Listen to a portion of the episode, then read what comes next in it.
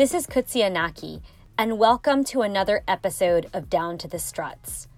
In the past few episodes, we've learned about the movement from disability rights to disability justice, the power of language to reclaim disability pride, and the design elements of a blind sport that could transform the wider world. Today, we'll take these concepts to a new dimension as we talk about how we, as disabled people, design worlds of our own. We'll listen in on my conversation with Justice Shorter, Melissa Lomax, and Conchita Hernandez Legorreta, founders of WOC World, a community of mutual aid and support for blind women of color. Please note that this episode contains some strong language. This episode is dedicated to disabled women of color everywhere. Know that you are seen, believe that you are beautiful and perfect, and remember that you are loved. Okay, let's get down to it.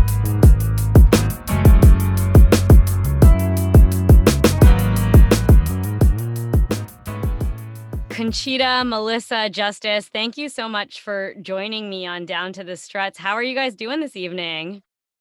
Feeling good. Feeling real good. good. Yeah. So so Conchita, you're you're out in California, right?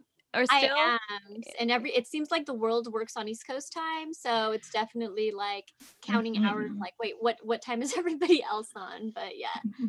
Oh, so it's still, you know, you're still in like the the afternoon times. Well, I really appreciate all of you being here with me today to talk about WOC World and the important work that you're doing. And I wanted to start out with just you all have such incredible stories and I wanted to give everyone an opportunity to hear about your journey and and how you ended up creating this group. So, I wanted to start with you Justice and, you know, in our past conversations as we were preparing for this podcast, you told me a lot about your work and your advocacy and organizing around Black Lives Matter and Black Disabled Lives Matter and the history in which that work is rooted and how that brought you to WOC World. So I would love it if you could share that story with us and, and tell us a little bit about what brought you to create this group.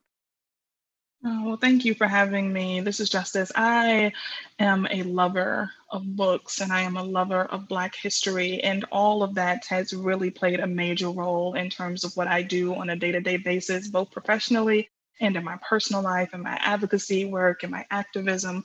All of those things are deeply connected. I would say, though, with regards to WOC World, just let's break down that phrase WOC, W O C, that stands for Women of color. And I just, if for a moment, if we can dive into the history, because I think it's important to recognize all those who have come before us. Again, me saying that I'm a lover of history, I can't say that without actually talking about the history for just a minute. So I want to focus here on 1977, which is when the National Women's Conference took place in Houston, Texas. And there was a section of that, that big platform that they decided to put together. Um, all of these women came together and they created around a 200 page document and within that document, only three pages or so were devoted to minority women. And so there were a group of Black women from DC, shout out to DC, where I currently reside, who went to the conference and they thought that that was wholly inadequate. And they came with their Black women's agenda. And once they shared that with other women of color, and other minority women, they decided, hey, we want to be a part of this too. So then they came up with the phrase women of color, right? Because it was no longer a Black women's agenda. They started having conversations with Asian women and Latinx women and Native American women. And they said, okay, we want to be a part of this agenda. So it was no longer the Black women's agenda. Now it became this women of color agenda. And it's a really a solidarity commitment to work with other oppressed women of color. It is a political designation. It is not a piece of biological destiny. So I know sometimes people will look at this and they'll say, okay, well, I'm not a, a person of color, I'm Black, or I'm I'm not a person of color, I'm Asian. Um, and there's a phenomenal YouTube video where I'm getting like all of this nearly verbatim, and I we will put that into the show notes because the, the it literally goes through this almost line by line the same way that I'm doing this um, in about three minutes or so. So it's a wonderful video to watch. But if you don't have time or for any reason it's inaccessible to you, I just wanted to go through those different points here. Um, so that wasn't a phrase that was foisted onto us; it was created by us in terms of, of women of color. So we really use that, and we stand on on the shoulders of those women who did that. So I've been very influenced by other Black women throughout history, such as Audre Lorde, who was the Black lesbian warrior poet who also had low vision. So in terms of the work that we're doing right now, WOC World is, is centrally focused on blind women of color. It is a virtual community for blind women of color. For, in terms of me and how I got uh, going with this, I literally just texted Conchita one day and said, hey, I really want to do stuff for young blind women of color. I think we should just get on the phone and see if they how they're doing and if they need something and how we can support. And Conchita's like, cool, let me get the Zoom room. And so she ready. And, and so as soon as she did that, it was like committed us to a date so that we could have an event. And then she was like, I know another really dope ass woman named Melissa Lomax. I said, I want to know Melissa Lomax. And so she connected me, me with her. And we all got together in a group and started building from there. But I will pause there and let Conchita take the narrative from here. Yeah, I, I really appreciate you rooting us in that history. And I had the great privilege of participating in this group in your sort of inaugural event this summer. And as someone who, uh, you know, we'll, we'll dive into this more later, but as a woman who is of South Asian descent, it really felt like a space for for Black women, for Asian women, for Latinx women who share this experience of blindness and, and low vision. And, and so it's just a really powerful thing you're doing. And it's rooted in such a deep deep history as you described. And I'm excited to share that YouTube video in the show notes. So those who are able to access that or experience that can learn more about what you've said. Turning to you, Conchita, you're such a powerful educator and you've devoted your career to engaging in particular with communities in general, but with Latinx communities about issues of disability. And I would love to hear more about that story and what brought you into into WOC World, into forming it with Justice and Melissa. Yeah, thank you um, for having us. That was a really good introduction because it's like a perfect segue as the basis looking at disability justice. So we hear a lot about disability rights. Um, and disability rights is you want a seat at the table. However, disability justice is the idea that like we want liberation, not inclusion into racist ableist systems. One of the ways that we all connect is by sending each other quotes like, oh my God, I'm reading this book, and oh, I'm reading this book.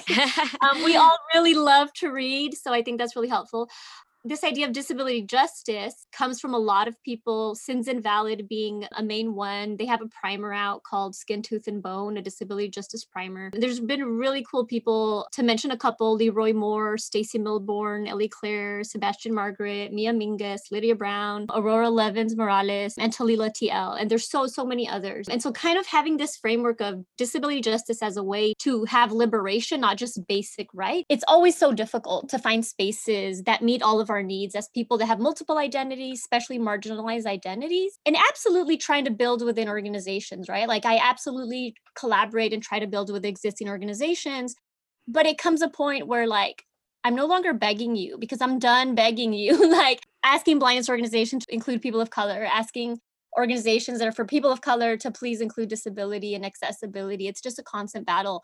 And so, this idea of disability justice framing our work and saying, you know what, we are going to create our own spaces where we can decide what that looks like without having to beg anybody and we're not asking anybody for a seat we're building our own. So some of the work i've done around meta started in this way. Four of us that are blind came together and we're all professionals in disability blindness education and we came together and we're like, we see a need for Spanish speaking folks, people that lie beyond our made up borders that we've created. So outside of the United States, how much information is needed and we didn't ask organizations for permission to do the work. We just started doing it and started creating it. And it's been really, really successful in the sense of we've been able to reach out to the people we were wanting to reach out. I feel like there's so many people in the disability space who want to be like spotlight and they want to be like, oh, I'm so important. And and I feel like where that takes us away from like our work of like, how are we reaching out to the people that have never been connected with the disability community?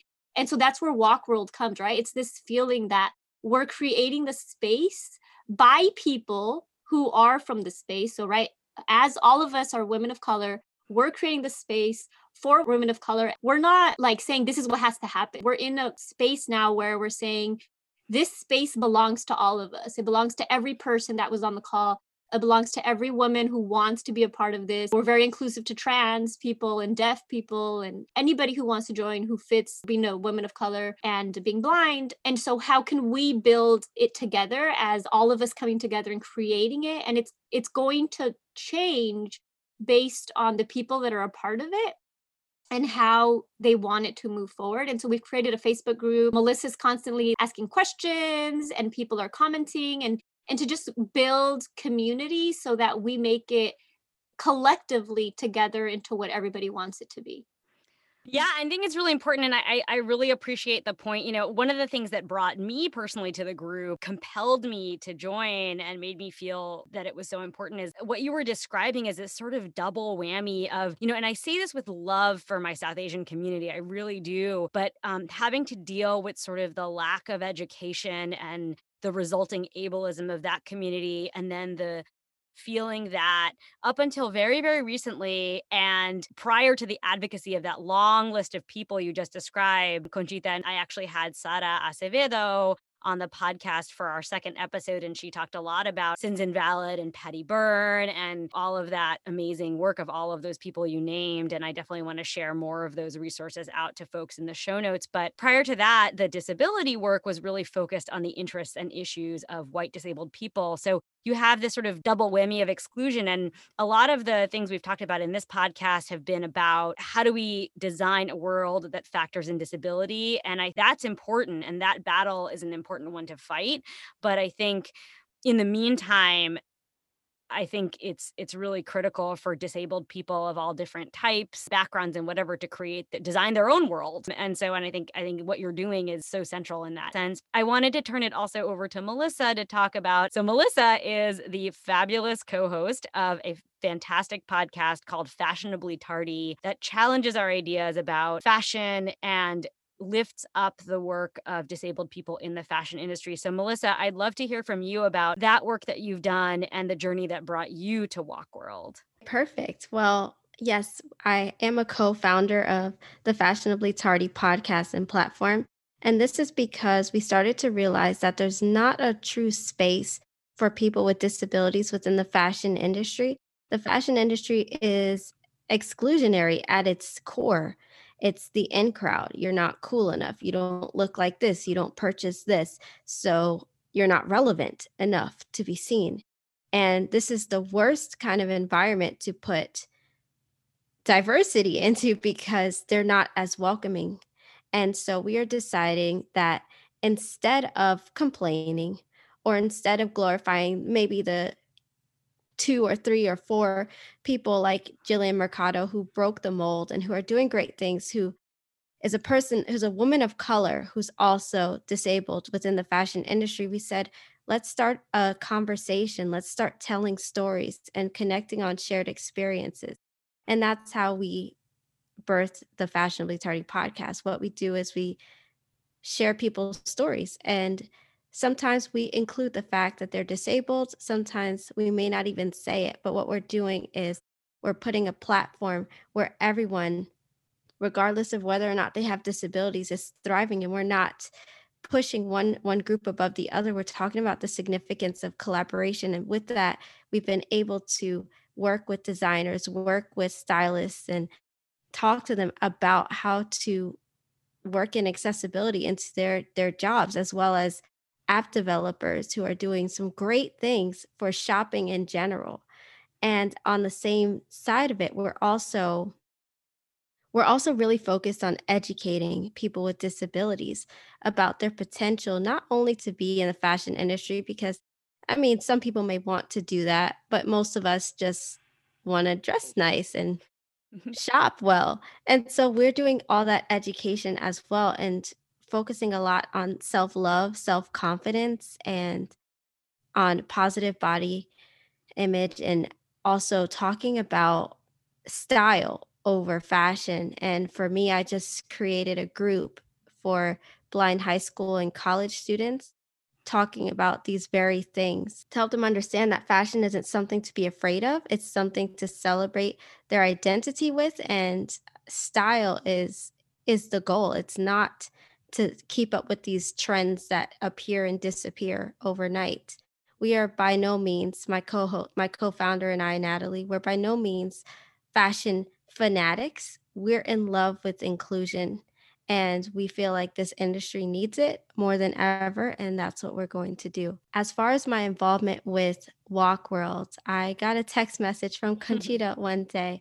And I said, in my mind, I'm like, why why me? But then she started to explain you know my affiliation with a lot of youth because for the past 6 or 7 years I've been working with blind youth. I've worked with students from all across the country in my time and I've been able to develop great relationships and to make connections with them.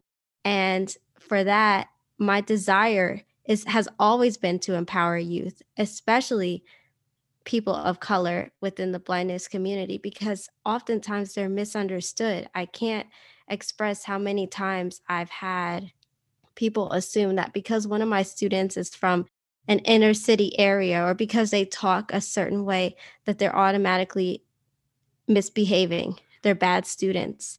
And I've kind of created a platform where I say, let's change this. Let's focus on mentoring and revamp that whole negative outlook on these students so that we can actually see what they're made of and so that we can encourage them to be better than what they are today. And so, one of my biggest points is that we need to change the mentor process. And we also need to, especially in the blindness community, expand the scope of available mentors because it's like this unseen catalog where you can look through the successful blind people and say, oh, yes, this person's great to speak to. This person knows exactly what they're talking about. But really, these people are usually white and older and don't connect as well with the youth or the youth can't see themselves. And so I say, let's, number one, instead of just pairing students with mentors who we think are fitting, let's allow them to be more active in this process. What identities are more essential for them at that moment? Is it really race? Is it really their career goals? What is it? And let's stop assuming we know. The second issue is that we need to encourage more people of color that they too have a lot of gems that can be passed down to the youth who are coming up within the blindness community. And the way we do that is to stop avoiding these issues and start discussing diversity and inclusion and start realizing that we still have a ways to go as far as seeing people of color in leadership roles and people of color being spotlighted within these communities. And that way, students can have more options to pick from and they're not paired with the token Black or the token Latinx person who may not connect with them. We are just as diverse as the rest of the blindness community. So let's bring on more people of color. And with that mantra and with that mindset, the reason why I so love WOC World is because we're saying, let's create this space. Let's emphasize the importance of mentorship. We have older blind women who come and love on us and encourage us and pour into our community. And that right there is the core of it. We're saying, you look at these people, look at their encouragement, look at what they're wanting to do for us and with us, and just know that you ladies as well can grow up, or if they're already adults, can also share these gems with other people. We want to build up more mentors, we want to build up stronger communities. Yeah. And I think by having those young women having an experience of mentorship that is positive and affirming and that aligns with what they're looking for in a mentor, then they in turn can pay it forward to the next generation. So I think you're you're creating this wonderful sort of cycle and there was just so much in what you just said that makes so much sense to me. And I think that's a perfect segue into what I wanted to kind of chat with you ladies about next, which is it takes a lot of thought care planning to create a group like this. It doesn't just kind of come together. I would love to hear from all of you about what are sort of the most important elements of this group and what were your priorities as you were putting it together? I know each of you has spoken a little bit about that in introducing yourselves and your journey to WOC World, but I'm curious about as you've worked together, what has come up as most important and, and how are you infusing those values into how you're moving forward with developing the group? I'll mm. start this, Conchita. One of the things we mentioned a little earlier is collaborative leadership. Like, we really believe in collaborative leadership in that we started it, but we expect everybody to make decisions moving forward and everybody to be both a mentee and a mentor. And that ties into mutual aid, right? Like we we made a point of talking about mutual aid and how we want this to be that space for people where if you need a professional reference, if you need if you're looking for a job, we can support you in that way because we're all somehow connected. If you need financial assistance for something, like we can help connect you. And in sometimes we take and sometimes we give. It's not just like, oh, we're the leader, so we're always going to help you out, but rather we all need of each other. And so, like, collaborative community, collaborative leadership, mutual aid, and kind of having those central focuses on what Justice mentioned and women of color, knowing about that and disability justice and how that kind of engulfs us in love and helps us be able to build a movement that is all about community. This is Justice, and I actually heard something recently where someone said if you don't have a mentor that's younger than you then you are missing out. So i love this emphasis on the fact that mentors are not just older blind women right? But it could be someone mm-hmm. who is 21 who could teach you a lot about mothering right? She or she could perhaps teach you a lot about going back to school if you are choosing to start a new career right? There's all and how to use different types of assistive technology so we can all learn from one another. One thing that we wanted to do was equalize um, the participants in WOC World, right? So we didn't want anyone to feel as if because you're 16, then you don't have anything substantive to add to the conversation. Or because you are 40, it is your job to then lecture the rest of the group on, on what is proper, what's respectable, or what is uh, suitable in order for you to move forward in life. I think so often as as blind folks or people with disabilities in general, we kind of get stuck and, and pigeonholed and, and being seen through the prism of inspiration all of the damn time. And you don't have to be that in WOC World. You can talk about your depression. You can talk about the fact that shit is hard. You can talk about the fact that white supremacy is trash. You can talk about the, the fact that, that colonialism is still rooted in the way our society operates and the ways that global systems are being implemented across the world like you can you can talk about all of those things and what that means to you as a blind woman uh, maneuvering through this space and and the places that you occupy. There's space and there's grace for all of those conversations to be had simultaneously. Or hell you could just talk about hair issues. Um we, you know we can have we can have those conversations right? Like all there there's space and there's grace for all of those things to occur. But i actually want to pivot back really quickly to Conchita because I think she has some of our principles, which perhaps more succinctly tells you how we have rooted ourselves, the different concepts, the different ideals that we have really rooted ourselves in, and that we expect everybody who joins this group to also root themselves in. So, Conchita, if you don't mind, I'm just going to toss it right back to you real quick.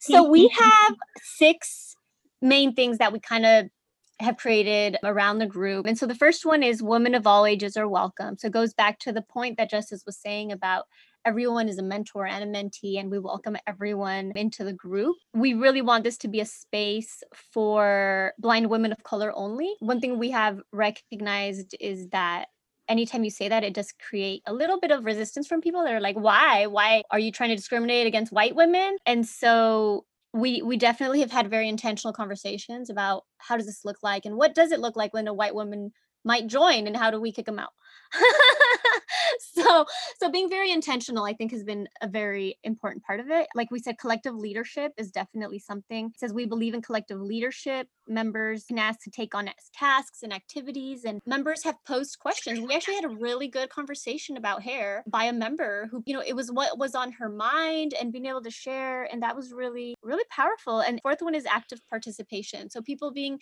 feeling like they can share and then a place for love and care. So you know a place where we can all come together and care. We've been very intentional in our planning. Like you said it wasn't just like oh let's have a zoom call and get people on. It was very intentional about let's create a script. Let's be intentional about bringing artists on our call. You know we had two performers who shared spoken word shared song and so that was really important as a place of joy you know creating a space with joy and being able to have that. So that's kind of been our intention to bring this together in a way that kind of roots all of those things and kind of moves us forward I just want to say though, real quick, it did start off with me just being like, "Hey, Conchita, let's get on the phone." Until I got my shit together, and I was just like, "Okay, we, we should definitely do this way better than, than us just like getting on the phone and randomly waiting on somebody to say something." So yes, we eventually got it together. so, uh, I mean, sometimes that's how great things start, and I I Absolutely. love your mention of mutual aid, Conchita. I don't know if you all listen to Aimi Hamraie's podcast Contra, which I have recently started listening to, and I'm I'm sort of obsessed with, and she's been doing these solidarity chats during the pandemic. And one of those uh, chats focused on the development of mutual aid organizations, which was really led historically by disabled people. And I love, just love this concept of the idea of like you give and you take, and there's sort of a mutuality there. And sort of flip answer to that for me is frankly, you know, I feel like there's, I stand to learn as a self proclaimed Luddite, for example. I feel like I have a ton to learn from younger women of color about technology and like um you know i mean there's so much wisdom from the people who are coming ahead of us and behind us in time and i don't think age necessarily has to do with it it has to do with the diversity of our experiences in the world which are really different and people can experience different things at different ages de- depending on their life circumstances so i think that's that's really really important so i wanted to kind of follow up with with all of you about you had this wonderful event it was it was intense it was fun there was laughter there was tears tears, there was joy, there was sort of sadness, there was a lot going on, on in the world as this event was happening with the pandemic and the the murders of George Floyd and Breonna Taylor. There was just so much. Um, and so I'm curious about you know what you think about in terms of you know you have the facebook group which is which is wonderful and we'll make sure we share a link to that so folks can apply to join um, assuming that they are you know sort of meet the criteria. But what are your thoughts about keeping up with people and sort of building those webs? Mm-hmm. And, and you know, how has that how has that played out since the event over the summer? It's played out fairly well. One thing I must say, this is Melissa. One thing I must say is that we care about everyone who's in the group. And there has been several times where Justice will say, Have you heard from so and so? I haven't, I'm going to email them, I'm going to call them. It's not just an event, as you said, it wasn't just a one time thing. In fact, we are planning a second event. It's not just a Facebook group, though this is the launch pad to create that mutual aid situation, to enhance our community, to get us all connected and feeling more comfortable in this space. But it's more than that. We are hoping to have more professional development opportunities. We have so many hopes for this group. And it's not just us three. These are responses from others. We have a survey, in fact, where we polled people and said, What do you want to see in this group? What do you need most? What can you give? And from that, we are redesigning the future of WOC World. And of course, it will include more conversations, the conversations that we may not be able to have in other spaces, because that's essential for our growth and in other ways, in some ways, for our healing. That makes a lot of sense. And I think as much as you hear about i think folks are familiar with a netflix documentary that came out it's called social dilemma and you know there's all this sort of concerns around uses of media and so on and so forth and however you know what i keep reminding people as this has been a powerful like things like facebook and twitter. I know melissa you and i were having an exchange on the facebook group about my sort of uh, reluctance about twitter and how i finally you know joined the party but you know the, the, these tools have been a really powerful mechanism to they're tools tools right? They're not the end all be all they're tools to bring people together and and i think you all have used them really effectively and to start to kind of pull together this community and and melissa you know you transitioned beautifully once again into the next thing i wanted to talk about which was what are your hopes for this community and what do you see in the future based on you know how things have gone so far?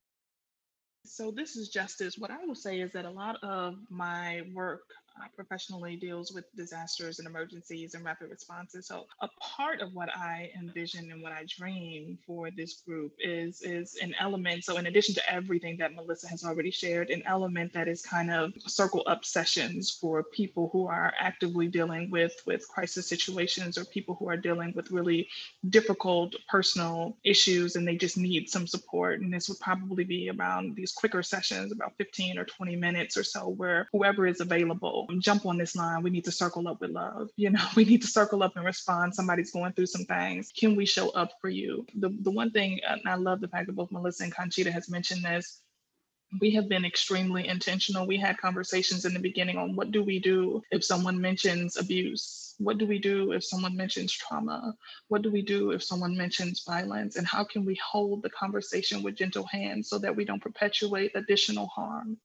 And so that is embedded into the framework of WOC World now. And so we continue um, to have those same types of discussions around how can we hold each other when the rest of the world has really treated us in one way or another um, in ways that has caused us to not feel um, as beautiful, as valued, as worthy, um, as capable as we are. And so I think that's a part of what I envision for this moving forward. I want this to be active, right? I, I know so many people who will boast about their numbers. Oh, I have thousands of people uh, who are in my group, or I have thousands of people who are on my list serve, hundreds of people on my list serve.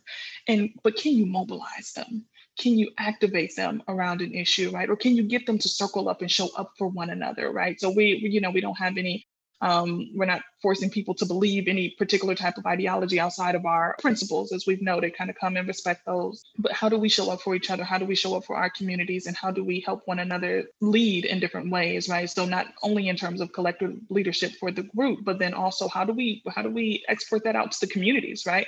How do we exemplify that in our communities, right? So how can we be leaders not only in our jobs but also in our in our homes and also in our churches and also in our synagogues and our mosques also in our community centers also a part of our city council meetings also a part of our state legislature. Like how can we make sure that we are showing up for each other to provide that support in every aspect of life because it's needed? So that's where my mind is at the moment. I really love that. It's kind of like our opportunity to be a part of a huddle and it's our chance to empower each other and as you said justice to go out into the community into the places where our goals are where our career aspirations are whatever it is to be more confident knowing that we have support that's that's my goal as well to be able to create that space where we can see more success stories and know that we are there together celebrating and we may be there together when things are rough that was really well said, both Justice and Melissa. And just to add, you know, just finding awesome people to have your back. I feel like every meeting I'm a part of, I have like a text message going with other people just talking shit about what's going on. And I feel like that's what this group serves us too. Like we can talk shit about every everything extraneous um mm-hmm. where we don't necessarily fit into neat little boxes in our work like i'm the only Latina person in my whole work.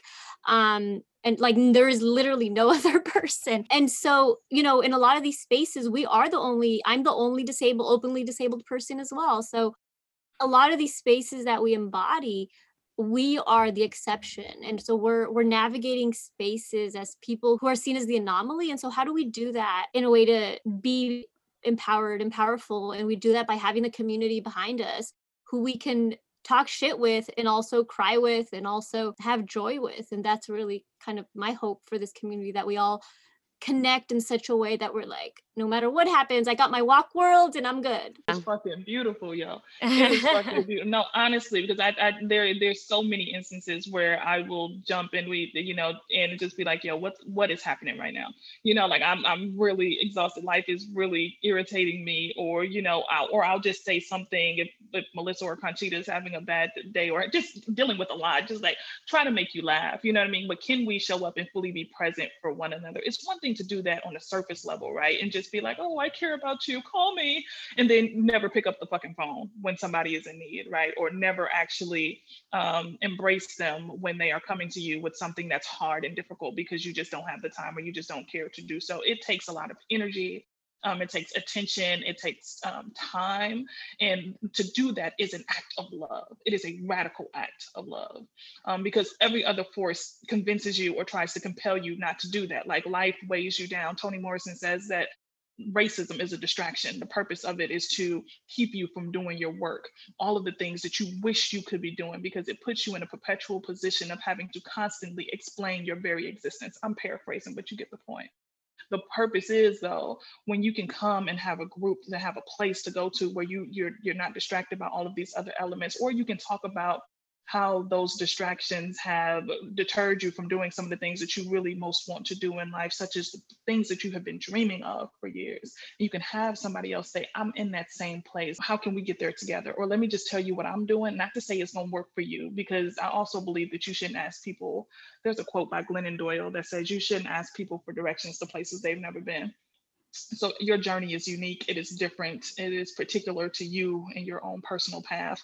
Um, but if you can learn something from from what i've done not saying you should do it like me but if that helps wonderful. If it doesn't leave it at the damn door you know like it and, and there's no judgment there. But if we can provide that for each other then uh, to do it and i think we're actively trying to it is a practice yo it is not like this ultimate destination where we get there and we're like we got it all figured out. It's literally something we're trying to practice every single day. We're trying to practice the shit we talk about. You know i really i really appreciate you all sharing your dreams for this group and i i have to say and you know justice i think i shared a little bit of this with you but as i was mentioning you know in my own community and you know i'm someone who lost vision over time and i had a disability journey that involved you know i often describe it as kind of like for someone who deals with vision loss as some of you might know like and understand that it can be a process of it's almost like a process of grieving you know you kind of go through the the denial the anger the sadness the darkness of all of it and then you kind of come out on the other side or you come out wherever you come out everyone's journey is different.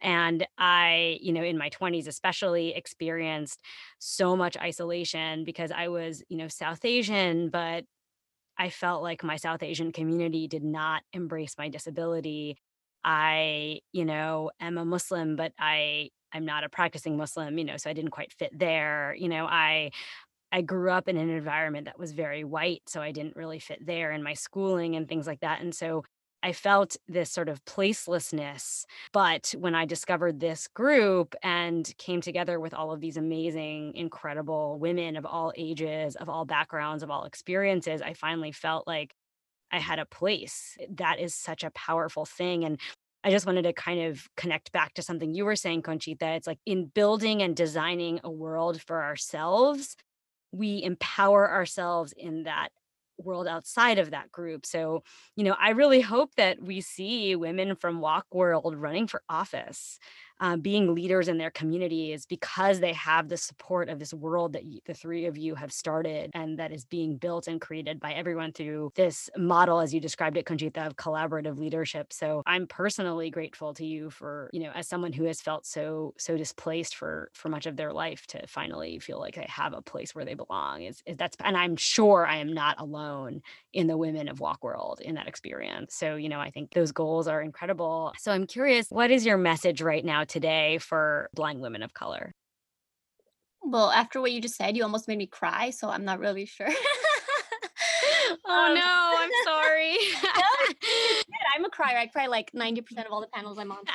Um, so I was just saying what was on my heart. I'm taking your lead, guys. You, I love it. I love it. That, that is crying is good. It's good. Um, no, I I think I I would say to all the women you know, one thing that I would say to my students, um, and it just boggled me that nobody had told them ever before, is, um, you know, I would tell my students and, and kind of trying to instill in them, like, you're perfect just the way you are. And I feel like, especially as disabled people, um, we don't hear that a lot because we hear so much how we need all these things and our teachers are able-bodied white women for the most part because um, that's the majority of who teachers are. It's something so simple that's like you are just perfect the way you are you know you have so much to offer the world and your story needs to be told because you know somebody coming on to WOC World then that adds something because nobody's story is so just being able to share the message of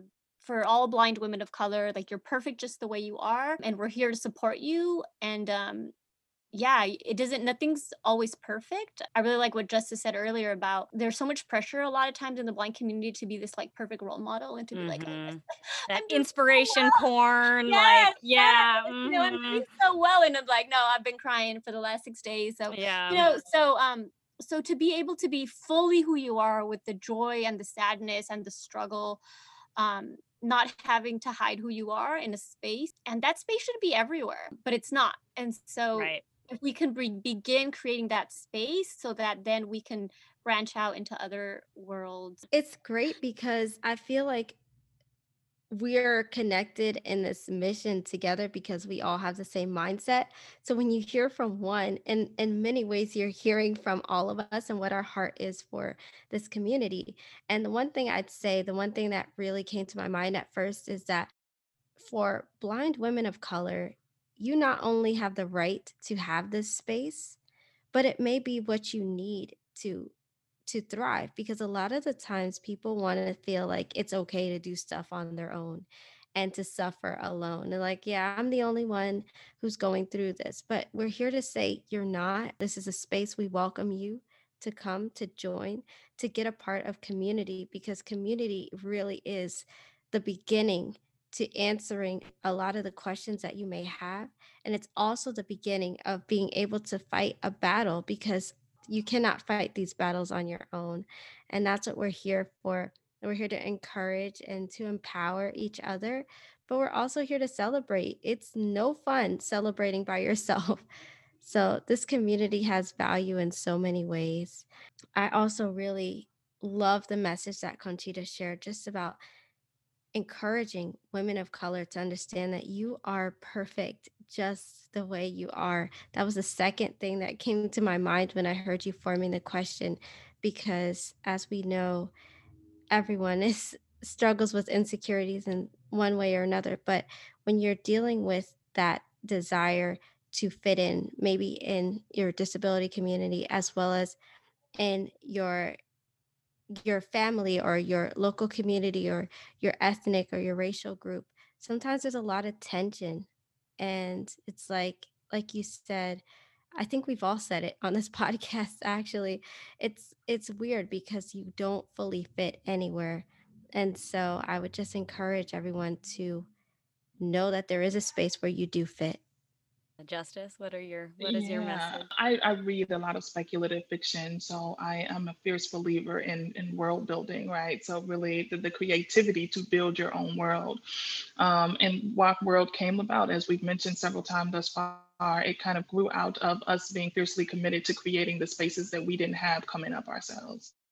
So I encourage folks to ask themselves what what motivates you. I had to get real clear, real quick on what motivated me because I, I, feel like in my activism and in my advocacy and even professionally, there'll be so many different forces or different commentaries around what you should be doing and how you should be doing it, when you should be doing it, and why. And I think only you can determine what moves you. So, for example, my frustration and my fury, it helps me to focus, but it does not fuel me. Love does, though. And I can do that sustainably. And we talked about disability justice. Sustainability is one of the principles of disability justice. What can you do for the long term, right? How can you think about sustainability in that way from a personal perspective, right? So I want to I want to be in this work for the long haul. I want to be committed to blind women of color for the long haul. And I know for the way that I can do that personally is to let love lead the way. So when I'm texting people to try to figure out if they're okay because we haven't heard from them for a while, or when I'm, you know, not doing well myself, but you still want to kind of give out good energy. I do that from a place of love. And I hope that we'll, we'll, you know, you kind of get that in return. But I think it's also really cool to try to just get with some people who you can build with because you don't need to necessarily hold everything on your shoulder. So if there's something that you want to create that you feel like you never had access to, be the person that creates it and find other cool, dope ass, beautiful people just like you to help you do that, right? So it could be a, a, a home girl, it could be a cousin, it could be a high school friend who you had a similar interest with, right? But find somebody else to do it with so that you you don't feel so alone and so that it's not all on you. I've had a busy week this last week or so and melissa and conchita have been on it right? Because i've been i've not been and been as focused and I, I haven't been tending tending to the group as much but they they have been on it and there's weeks when they are more busy and conchita's like i got this dissertation and melissa's like i got a ton of shit that i'm doing and i, I also have a beautiful baby and i got like a lot of other things going on. I'm like okay great wait a minute i'll, I'll step in i'll help in that way. So it's also about how do you show up um, for one another right? And how do you do that in a way that's actionable? So create created in whatever way works for you. Disability justice teaches us that we don't have to do things in the same blueprint of normalcy that has been created around white people. And that centers whiteness and that centers um, non disabled bodies and non disabled minds, right? So we can think about this in terms of what can be fitted and tailor made to you and your circumstances and your needs, your priorities, your interests, your ideas, your hopes, your dreams. And I'm gonna stop there. Thank you all so much. So, we've talked about this a little bit, but I wanted to sort of wrap up by asking you, you know, if I'm a, a blind woman of color and I'm listening to this podcast, which I hope you are, um, otherwise I have not done my job, you know, how can I plug in? Can you point us to where people can go to get connected with WOC World? Absolutely. You can find us on Facebook and you can just type in WOC W O C World and it will come up. The long title is WOC World, a virtual space for blind women of color. But you can just find it under WOC World. It's been such a beautiful conversation, and I'm so grateful to have had the chance to to sit down with the three of you in our respective closets slash wherever we are to record this. so thank you so much for being with me today. Thank you for having us. It's been yeah. great. Yeah, thank you. The work you're doing is really important. It's very valuable. Mm-hmm. We love the mission of the podcast overall. So thank you for this platform. Thank you for listening to Down to the Struts. This podcast would not be possible without the energy and creativity of Anna Wu, Adrian Kong, Ilana Nevins, and Avery Anapol. To learn more about our guests, the topics we cover, and other great resources, visit our website at www.downtothestruts.com. If you have questions, feedback, or ideas for future episodes, you can email us at downtothestruts at gmail.com. Also, remember to subscribe, rate, review, and share Down to the Struts on Apple Podcasts, Spotify, Stitcher, or wherever you love to listen. Be well and stay tuned for our next episode coming December 22nd so we can get back down to it. In the meantime, I'll leave you with the sounds of WOC World Please enjoy my fellow WOC World sister, Precious Perez, performing her original song, Valiente.